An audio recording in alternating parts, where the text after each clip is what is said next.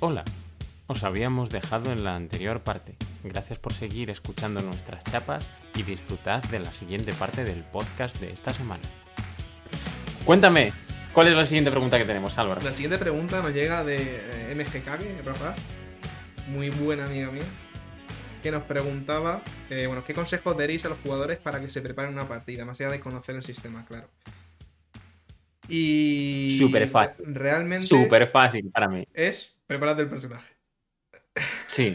O sea, yo, fíjate, yo aquí diría dos cosas. Prepararse el personaje es vital, súper importante. Cúrrate un personaje que esté chulo, que te guste interpretar y además se va a notar, ¿no? Que si a ti te gusta interpretar ese personaje y más o menos lo conoces, ya no solo a nivel mecánico, sino a nivel personal, ¿sabes? Conoces un poco la psique de, del personaje que estás interpretando, luego todo va a ir como la seda. Pero, por favor, una cosa que yo siempre me, me gusta cuando mis jugadoras en mesa lo hacen es tomad notas. O sea, tomad notas de... Si, si es un one-shot, evidentemente, que va a ser autoconclusivo, no pasa nada, ¿no? Entonces, si vamos a jugar una campaña larga, por favor, tomad todas notas. Porque luego... os tengo... A ver, a mí no, no me importa, quiero decir, ir recordando las cosas, no sé qué, pero cuando una persona... Cuando tú estás detrás de la pantalla, mencionas un nombre y alguien dice ¡ostras! Ese no era alguien que hace no sé cuánto nos dijeron que no sé qué. Y tú dices, sí, sí, os habéis acordado, qué maravilla. Pues os gusta, ¿no? Entonces, ¿sabes? Si tienes las notas de la campaña, más o menos de las cosas importantes, uff, para el máster es como que le estás demostrando que te importa, ¿no? Realmente, o sea, si quieres cumplir con tener un poco claro, ya ni siquiera es que un, sea un personaje ultra profundo y tal, simplemente qué uh-huh. tipo de respuestas daría, ¿no? O sea, para poder interpretarlo, lo básico, vamos. Claro. A ver qué, qué haría tu personaje en según qué situaciones. Eh, eso es suficiente. Pero es lo que dices tú. Realmente esas cosas de eh, saberte bien el sistema de combate, por ejemplo. Da muchos puntos extras. Que te tomen notas sí, y bien. Se acuerden de cosas. Da muchos puntos extras. Uh-huh. Realmente son cosas eh, que los másteres como, oh, bien, bien. Sí, no soy el único que, que hago cosas aparte de jugar, claro. Gracias por apuntar y tomar notas. Y, y mira, y, y ya si antes de la partida, la media hora antes, le dedicas un momentito a echarle un vistacino a las notas de la última sesión que tengas, aunque sea ya, mira, clavado. Totalmente. Pero eso, luego pues también, al final es un juego, entonces hay mucha gente que entiendo que, que es como, bueno, cuando mm. lo voy a disfrutar, lo voy a disfrutar, tampoco quiero luego pensar demasiado. En, en las partidas, salvo cuando tenga ganas de jugar y vamos a jugar. Pero, pero bueno, entiendo también eh, que mucha gente no, no se esté mirando el personaje minuciosamente. No, claro. Bueno, pues eso también depende del tipo de partida, depende un poco de lo que se busque en el grupo, pero sí. Depende de tu aproximación al rol en general. Sí. Pero siempre de agradecer todas estas cositas que os comentamos. Sí, sí. sí. Como máster es que, o sea, es como... Ay, yo, yo no digo nada, pero al final... Como los profesores, lo de que son, lo de que son imparciales es mentira. Son mm. parciales. ¿Quieren ser imparciales? Seguramente. Pero no es lo mismo si se levantan ese día muy alegres para corregir un examen que si se levantan cabreados. Pero esto es un poco igual. A los puntos de experiencia, pues vas a ser lo más imparcial posible. Pero si tienes una persona que te hace todo, todo el rato siempre, pues ¡ay! A lo mejor hay algún puntillo. Mm. Lo que pasa es que yo tampoco doy noventa puntos de experiencia, entonces bueno, pero, pero bueno, que lo tengan claro. Creo que ahora todos funcionamos con hitos, pero bueno, en cualquier sí, caso... Bastante. Sí, al, a lo mejor la espada no se va justo a ti, sino que se va al de al lado, mm, a lo mejor. Por lo que sea. Por lo que sea. No, pero ya fuera de, de coñas, hombre, tampoco sí, claro. de, de favorecerles a muerte ni, ni nada, pero joder, si alguien te trae el trabajo hecho, también es más fácil prepararle cosas y pues te deja claro quién es el personaje. Sí, y luego a ti te da más juego a la hora de preparar una trama para ese personaje. Claro, bueno, claro, pues eso. Ya no es que le tenga favoritismo, eh, sino que es como, joder, si me tienes una historia o hemos estado mm. hablando del personaje, pues hay gente con la que hablas por Discord del personaje o, o lo que sea, pues hombre, pues ya entiendes que, coño, que sabes por dónde va a tirar. Entonces puedes claro. preparar algo un poco más específico para ese personaje. Si no, pues luego a veces es más complicado. Entonces, bueno, pues es un trabajo que siempre viene bien. Pero bueno, que nos estamos enrollando y es eso, que nada, que prepares un poco el personaje y que te portes bien. Ya está. Y ya está, y todo tan sencillo como eso. Ya está, no hay más. Así, así que venga, para ir acelerando, vamos a darle a una pregunta que nos viene también por Twitter, desde la cuenta de Relatos de On, que por cierto, eh, hicimos una entrevista a Álvaro que presentó este libro maravilloso en nuestro capítulo cinco, así que le podéis echar un vistazo. Nos pregunta, ¿se puede crear una partida de rol basada en cualquier mundo de fantasía? Dice, por ejemplo, Eon, que es el propio mundo en el que ocurre el libro, dice, o el universo de Star Wars. Dice, si la respuesta es sí, ¿qué necesitaría el máster para poder crear y dirigir la partida? La respuesta es sí. Sí, la respuesta es que realmente puedes hacer lo que quieras eh, en ese sentido. Lo único que necesitas, lo que llamaríamos el lore, la ambientación de ese universo que tú quieres crear, por ejemplo... Para la persona que nos pregunta esto, pues evidentemente Álvaro va a conocer el mundo de On mejor que nadie, con lo cual es suficiente saber qué tipo de gentes hay, con las poblaciones, bla, bla, bla. Y luego necesitas, lo único, un sistema. Son como las dos partes, por así decirlo, que al final acaban componiendo el juego de rol, ¿no? La ambientación y el sistema. Entonces necesitarías sencillamente un sistema de juego, unas normas, por así decirlo, de forma más básica, que te permitan jugar al tipo de juego que tú quieres. Porque luego siempre al final hay que buscar sistemas que obedezcan un poco a mostrar lo que quieres en la ambientación. Si quieres una ambientación de fantasía épica, pues no lo vas a jugar con un sistema hecho para investigación, por ejemplo. Todo depende del rollo del juego. No, te, no sé qué te parece a ti. Sí, o sea, todo se puede jugar incluso con todo. ¿Qué pasa? Que muchas veces vas a tener que modificar normas para que te conjugue, te, te conjunte un poco mejor el sistema a lo que tú buscas. Por eso luego también existen los sistemas que comentábamos al principio, Hitos y, y Fate, que se supone que cubren cualquier sistema genérico, es decir, te da un sistema sin, sin ningún tipo de ambientación para que tú le metas la que quieras, sea Eon, sea Star Wars o lo que sea. Si bien es cierto que luego hay gente que, que tampoco controlo de Fate ni de Hitos, si bien es cierto que hay gente que dice que realmente para todos los géneros no te funciona igual de bien. Hay cosas claro. que para las que funciona mejor y cosas para las que funciona peor, a pesar de, de ser un sistema genérico. Pero... Sí. En resumidas cuentas es eso, es busca un sistema que se aproxime un poco a lo que quieres. Es decir, ¿quieres algo de politiqueo social y tal? Pues seguramente el sistema narrativo, tanto de vampiro, hombre lobo, mago, depende del tipo de ficha que quieras, pero bueno, te puede valer bastante bien. ¿Quieres combate más, más táctico y casillas? Pues mira, vas a tener D and D perfectamente, entre otros juegos parecidos. Eh, investigación, pues hay muchos tipos. ¿Quieres algo más Lovecraftesco de alguna manera, más cazuliano? Bueno, pues sí, tienes llamada Cthulhu, Cthulhu de cien, pero a lo mejor quieres un enfoque de lo que comentábamos alguna vez de investigación, de esos terroristas que, que bueno, que te dan un poco malas pistas y tú tienes que hacer razonamiento de cómo se conectan, ¿no? Depende de qué busques. Luego también modificas nuevamente eh, en torno al sistema un poco a lo que buscas. Pero claro. Sí, o sea, realmente se puede jugar a cualquier cosa. Eso es, tú sencillamente abstrayendo la diferencia que existe entre ambientación y sistema de un juego, tú por poder puedes coger cualquier juego que te apetezca y modificarlo o utilizar las normas de forma pura para aplicarlo en tu mundo. O sea, se acabó, es tan sencillo ya como está. Eso. Así que se puede hacer perfectamente. Sí. Es muy plausible. Cuéntame, ¿qué más tenemos por ahí? Tenemos a Siul, arroba Siul Thunder en Twitter, que nos preguntaba, ¿qué consi... Esta, esta, esta, eh, esta iba... A dolor, ¿eh? Este iba a dolor. ¿Qué consideráis más interesante? ¿Juegos complejos con muchas reglas que dan mucha flexibilidad a los jugadores y masters, pero complicados de aprender? ¿O juegos más simples pero menos flexibles y más sencillos de dominar? Buah, esta es dura, ¿eh? A ver. Es dura y es dura y va a la opinión casi más personal, ¿no? Yo diría que las dos, pero luego no, yo creo que, que lo suyo sería que al final nos casemos con alguna opción. Pero uh-huh. bueno, pero en principio las dos es también según que busques en ese momento. Claro. O sea, objetivamente... Claro, dice, ¿qué consideráis más interesante? Pero bueno, objetivamente, ¿qué, ¿qué prefieres? Pues el juego complejo con más flexibilidad, que sea difícil de jugar, o algo más sencillito. Pues depende también del grupo, depende de la partida que busques. Vas a querer una cosa u otra. Ni siquiera yo mismo querría lo mismo en todo momento. Uh-huh. No sé tú cómo lo ves. Mira, yo por ejemplo, para hablar de ello de forma más fácil, yo hablaría de juegos de mecánicas duras y de mecánicas blandas. Tan sencillo como eso, lo que decimos, mecánicas duras tienen... manuales brutalmente por, gordos, por no decir que a lo mejor incluso son varios manuales, ¿no? Y tienes muchísimas opciones de personalización del personaje, con lo cual al final requiere bastante trabajo, ¿no? Para hacer la, lo que tú quieres, pero todo va a estar mecánicamente reglado. O tienes las mecánicas blandas, que es verdad que los personajes se diferencian menos entre ellos, pero son fáciles para jugar y te dan mucho juego a la interpretación y menos a la tacticidad, quizás. Entonces, yo, por ejemplo, es verdad que tiendo un poco más tiendo un poco más hacia lo duro, sin llegarme a Pathfinder, por ejemplo. O sea, yo me quedo en, en mi day de quinta, fantástico. Ahora me hice esa inversión hacia Fateforge, que es verdad que añade un poquito más de capas de complejidad mecánica en cuanto a, a otro tipo de normas que te permiten aplicarlas de forma modular.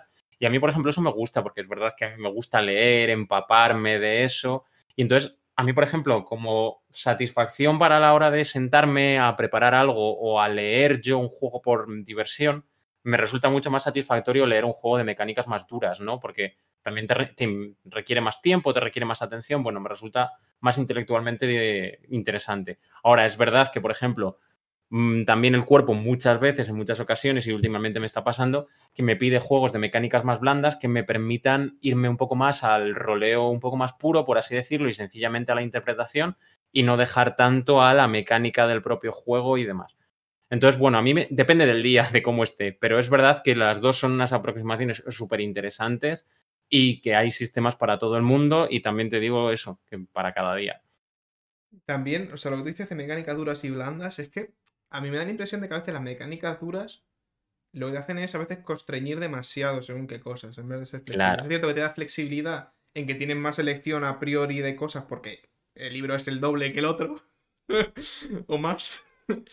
Pero a la vez también a veces te lo hace demasiado rígido. Entonces, bueno, yo personalmente prefiero libros lo más tocho posible, un grimorio gordísimo mejor, eh, mecánicas duras a muerte, pero es cierto que yo también muchas veces luego lo flexibilizo porque me parece que a veces sí que se me queda un poco demasiado rígido el sistema. Claro. Al ser a veces demasiado cerrado con tantas reglas. Pero sí, tochos. Cuanto más tocho, mejor. Aunque también digo que depende, porque sí que últimamente también estoy viendo más cosas interesantes. Por ejemplo, Fate es algo que me llama la atención, pero porque era como, ¿y cómo se jugará esto? Si es que ese libro es enano, tío, o sea, ¿qué, qué es esto? Eso lo pensé hace años y dije, bueno, algún día mejor, y ahora me vuelve a llamar la atención. Compré Blades in the Dark, que es un librito así, en un formato chiquitito, y tiene bastantes reglas y, y cosas guays, pero realmente luego es un sistema relativamente blando. Eh, entonces, no sé, hay días, pero sí, lo gordo. Lo gordo. Sí, sí. Definitivamente. Magnífico. Pues contestado esto a, a Siul, le voy a contestar yo también a otra pregunta que nos hace Álvaro Gacho, como volvemos a decir, autor de Relatos de On, que también le mandamos un tremendo abrazo porque estamos súper agradecidos por esa maravillosa entrevista que nos hizo, que tuvimos con él hace unas semanas.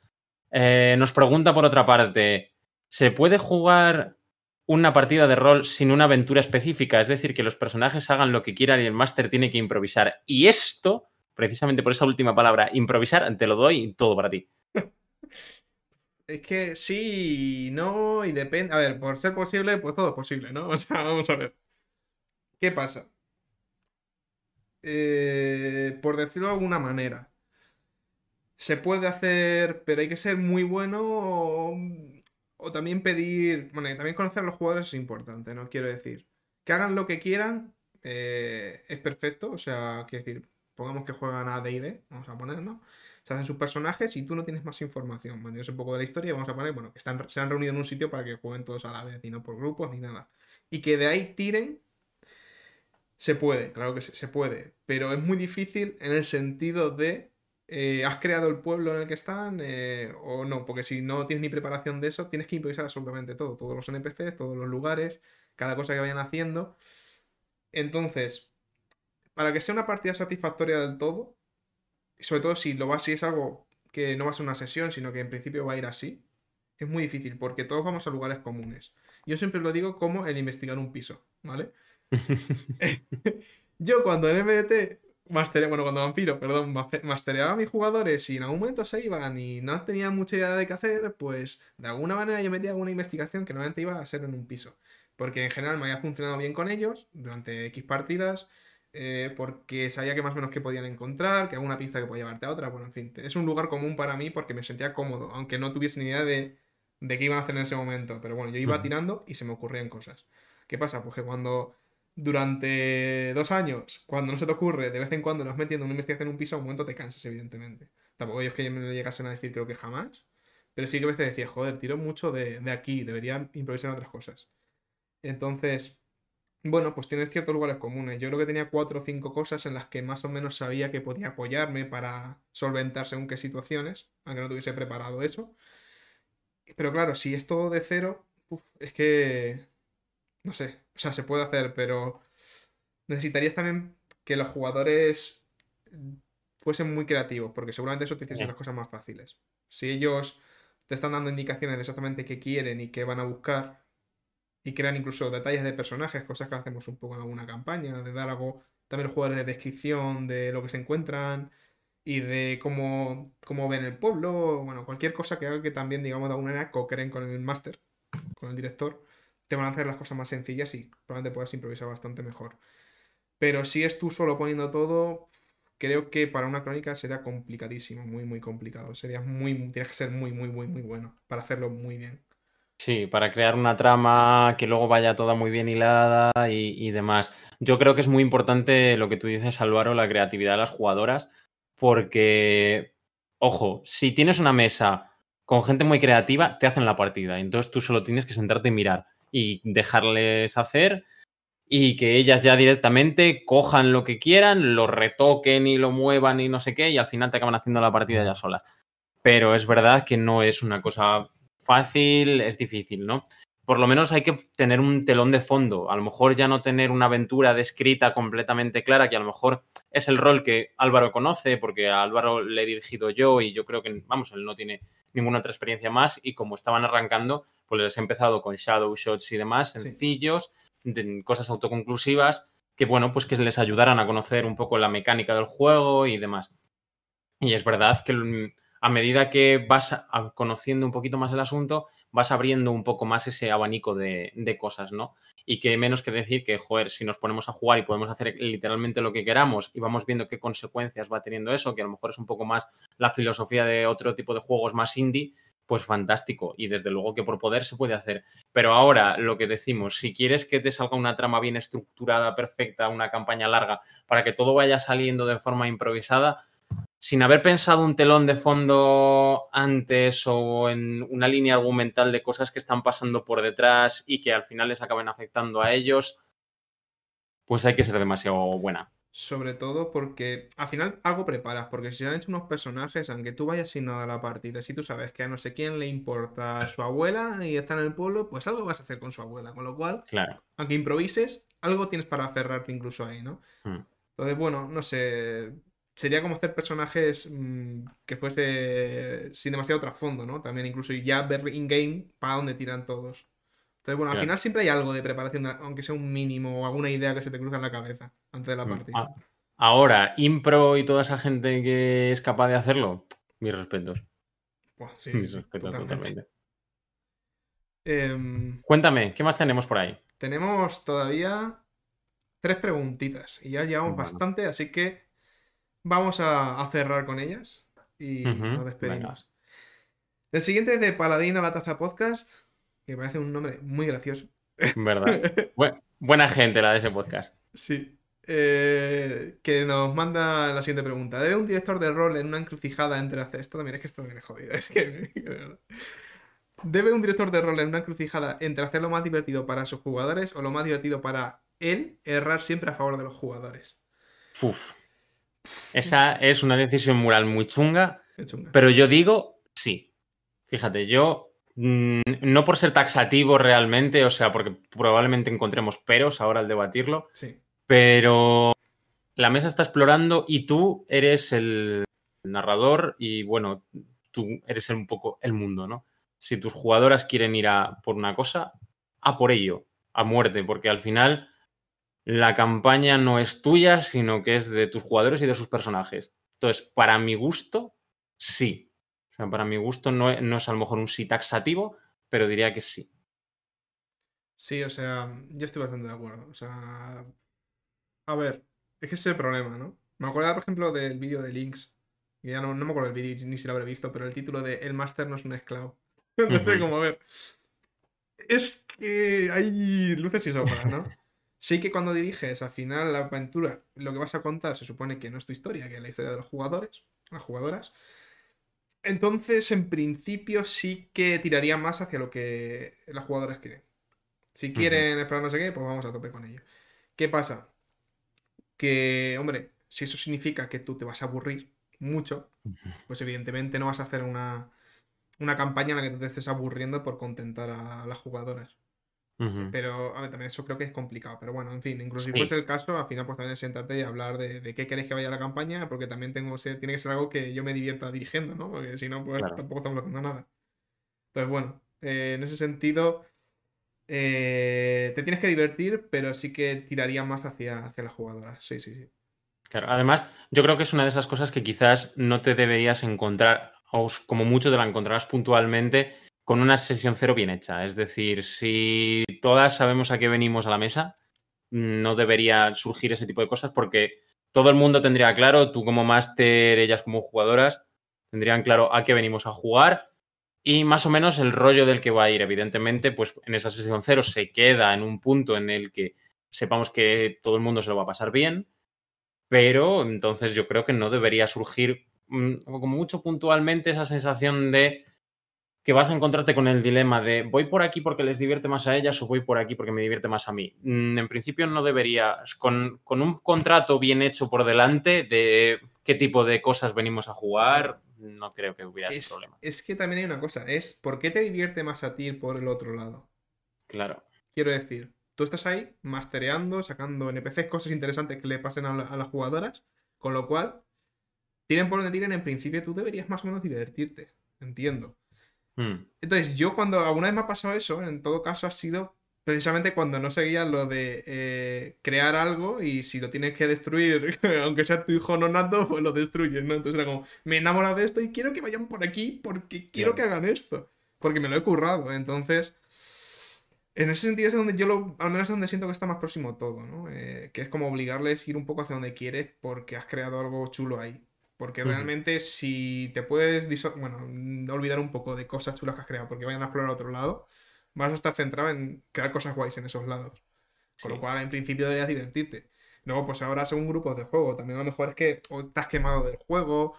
Mm-hmm. Eh, tengas algún jugador o alguna jugadora que no te funciona bien en mesa, que te has quemado también ya un poco... de la crónica o de lo que sea, pues mira, o paras un tiempo y te lo replanteas, cancelas que no pasa nada, o mira, vamos a hacer un par de sesiones y cerramos porque ya no estoy ahora mismo a gusto con el sistema, con la crónica, pero vamos a hacer lo de los personajes, por ejemplo, o cualquier claro. cosa, ¿no? Pero realmente, bueno, en principio, como cuando diriges lo que estás es eh, poniéndole cosas chulas para que interactúen con ellas a, a la mesa, pues tampoco es tan importante por dónde, por dónde van. Claro, eso, mira, eso es una aproximación muy buena, de que no, me, no se me había ocurrido lo del P. Piensa por qué no te está divirtiendo eso y si realmente es cosa de la decisión que tienes que tomar o si hay alguna causa subyacente, ¿no? Esa me parece buena. Fantástico. Después nos quedan dos preguntitas nada más. Una nos viene por... Esta ultim, estas dos últimas nos vienen por Instagram y esta sí. va a ser de María noventa y seis erre de, que también es una compañera del laboratorio, novata de farmacia, y también le mando un besito. Nos dice, ¿creéis que el que la serie de Big Bang Theory jueguen a D and D ha hecho que haya más gente interesada en el rol? Por cierto, vuestro programa es muy top y carita sonriente. Así que gracias, María, gracias. por el comentario. Mm, yo tengo algo claro, la verdad. Cuéntame. No sé si ha hecho que más gente se lance. O sea, a ver, es que Big Bang Theory ha sido un poco catalizador de conocer que esto existe y no es una cosa tan extraña, aunque a pesar de que en general, bueno, cómo tratan los personajes de la serie es otro tema, el que no voy a entrar a discutir, pero eh, yo diría que es una tónica general que el rol se está viendo más, está siendo, como decimos, la edad de, de oro del rol, hay mucha gente que está jugando, gente tanto en el mundo de guión, del audiovisual en general también, de, bueno, en libros, etcétera, etcétera, y esto se nota cuando hacen series, películas y tal, en los que aparecen cosas de rol. Empezamos por Big Bang Theory, pero mira, ya tengo aquí que me apunté algunas para cuando hablásemos de esto, es Orígenes Secretos de Netflix, la película, uh-huh. que va más de superhéroes, pero si no recuerdo yo mal, contrataron a, a No Solo Rol, o bueno, básicamente licenciaron que poder sacar productos de No Solo Rol en la película, entonces van a una tienda de rol o lo que sea, pues se ven los juegos de No Solo Rol allí, es un poco más estético, ¿no? Pero bueno, están ahí. Eh, luego, por ejemplo, la primera temporada de Stranger Things, sí, con el Demogorgon. Eh, de hecho, hay una caja o alguna aventura o algo que es literalmente de Stranger Things para D and D. Sí, a la cual le damos nuestro, o por lo menos yo le doy mi, mi no, puño negativo. No tengo absolutamente ni idea de qué va. Un día hablaremos de eso. Eh, luego hay otra caja o lo que sea también de Rick y Morty, que algunas veces ha hecho alguna referencia uh-huh. y cosas así de, del rol, que no es lo único porque el director de Rick y Morty, bueno, no sé si el guionista principal ahora mismo quién es, bueno, Dan Harmon, había hecho previamente Community, una sitcom genial que todo el mundo debería ver. Y también tiene un capítulo, por lo menos que yo recuerde, en el que literalmente se juega Dragones y Mazmorras o algo muy muy parecido a ese rol como tal. Entonces mm. yo creo que Big Bang es quizás lo que más contribuye en cuan, a, a darlo a conocer en plan de, mira, esto se puede ver en una serie y cuando lo ves en una serie, en una película, lo estás legitimando de alguna manera. Sí. Eh, entonces lo ha visto más gente, yo creo, que el resto de cosas. Entonces, bueno, pues sí es la que más ha contribuido. Pero es algo que creo que es una técnica general. Y lo que está haciendo, no sé si atraer como tal a gente directamente, oh, mira, pues eso no me gusta en Big Bang Theory y vamos a, a probarlo. Que también, en parte.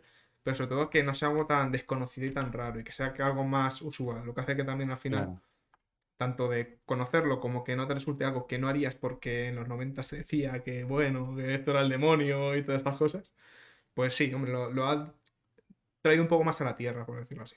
Sí, yo creo que han contribuido mucho a normalizarlo, ¿sabes? Y a, y a ser un poco eso, el, el catalizador para terminar de meterlo dentro ya en la cultura pop general, ¿no? Que yo creo que además han sido los primeros que a un nivel de un medio tan grande como es una serie pues eh, tan conocida y que ve tantísima cantidad de gente como Big Bang, sacarlo a la mesa, ver que, bueno, ellos que hacen el papel de eso de frikis científicos, bla, bla, bla, lo juegan, pero no es nada raro, sino que lo juegan en el salón de su casa, se lo pasan bien, etcétera, etcétera. Yo creo que al final ha ayudado un poco a que la gente vea lo que realmente es una partida de, de rol, entre comillas, porque por lo menos cuatro escenas en las que estoy pensando ahora mismo sí que se pueden asemejar bastante, ¿no?, a lo que al final acabamos haciendo en muchas partidas de rol. Entonces yo creo que mmm, desmitifica un poco esa idea de eso, la gente arcaica estudiando tomos, comiendo ganchitos y pensando en asesinar a gente o hacer sacrificios de cabras en un sótano, ¿no? Que al final era lo que se pensaba y yo creo que, por ejemplo, también tuve que luchar incluso al principio con mis padres cuando les expliqué que jugaba eso y que no tenía nada que ver con aquellos famosos crímenes de los años noventa y que yo no estaba metiéndome nada satánico en la cabeza. Entonces, es verdad muy que... gracioso. Claro. Eso Entonces, es, es que es como hay que, hay que pelear contra ese estigma y gracias a, a todo eso, bueno, pues Big Bang es verdad que ha abierto un poco el, ese camino, ha roto una lanza a favor de, mm. de los roleros, ¿no? Y de Dragones y Mazmorras concretamente, a pesar de que jueguen la cuarta edición del juego. ¡eh! Y, Y, y yo creo que han ayudado a, y ha contribuido mucho eso, a que la gente lo normalice y a raíz de ahí, eso como consecuencia, la gente también empieza a ver lo normal y empieza a decir, ostras, esto tiene que estar guay, vamos a probar. Eh, yo solo quería decir una anécdota que es, no es tan fácil decir que no es satánico cuando juegas a Aquelarre. Ya, bueno, sí, a ver, pero es que tenemos otra temática claro. en mesa. No, claro, quiero decir, con D and D es más fácil, pero claro, cuando yo me traigo un libro que se llama Aquelarre, que tiene Literal. a un montón de gente alrededor danzando con un fuego y Satanás ahí con cabeza de cabra, pues es como, ¿seguro que esto no es satánico? No. Claro, con un pentáculo además hecho, o el suplemento ese de Ex Tenebrarum, o como se llame, que también sí. es todo negro ahí, fuerte, tal... Sí, ahí reconozco que es un poco más difícil lidiar con eso. Incluso en vampiro, porque al final siempre hablo de vampiro, pero bueno, es en muchas webs y tal, alguna vez visitando cosas, webs más viejas, eh, tiene un apartado de, oye, esto no es real, esto es de un juego de rol, no existen los vampiros, eh, y es como, bueno, ahora eso se ve menos, ¿no? Porque es como, es obvio, es obvio, pero bueno, eh, bueno. antes había que hacer un poco más el disclaimer, de alguna manera. Ah, no digo que no haya que so... hacerlo siempre ahora, pero... Okay. Yo te digo una cosa, que hay gente que no cree en las vacunas a día de hoy y que se piensan que el cinco G nos va a meter mierda. O sea, Henry es antivacunas. Eso por se ha caído un mito, ¿eh, gente? Eso se ha caído un mito. Entonces, bueno, con eso casi es mejor dejar esos disclaimers por ahí, no vaya a ser sí, que la bueno, gente te vaya. Sí, está bien, ¿no? Pero que por lo menos sí que, si no lo pones, no, ya no piensas que, que te va a venir gente ya muy tarada, ¿no? Como en el principio ya todo el mundo ya sabe. Vale. Toda la razón. Y bueno, Álvaro, Terminamos. Te voy a dar el placer de que nos leas la última. Con otra del tocayo Álvaro, esta vez desde Instagram, que nos dice, ¿puede suceder que en una partida palmen todos los jugadores? ¿Qué se hace en esa situación? A ver, ser... todos los jugadores... A ver, todos los jugadores...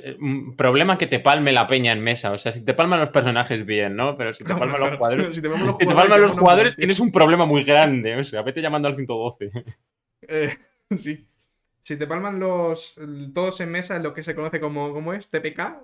T P K de Total Party Kill, que no es una cosa tan infrecuente como os podríais pensar. Eh, a mí es que no me pasa. Yo como soy un Master Mama, pues no solo mato.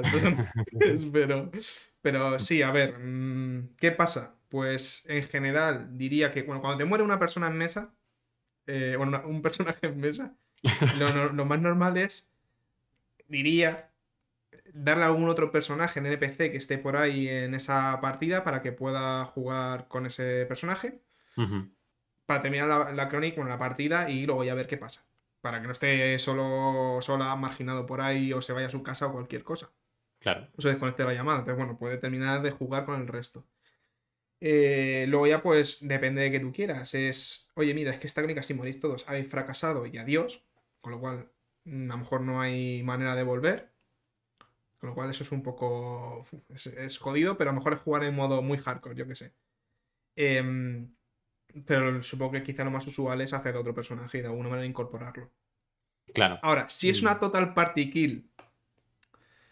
Pues es que yo me lo planteo. No lo sé, nunca, lo he, nunca me ha pasado, pero me lo planteo. Si yo estoy diciendo, por ejemplo, Máscara de Nyarlathotep y te hacen una party kill total, ¿qué haces?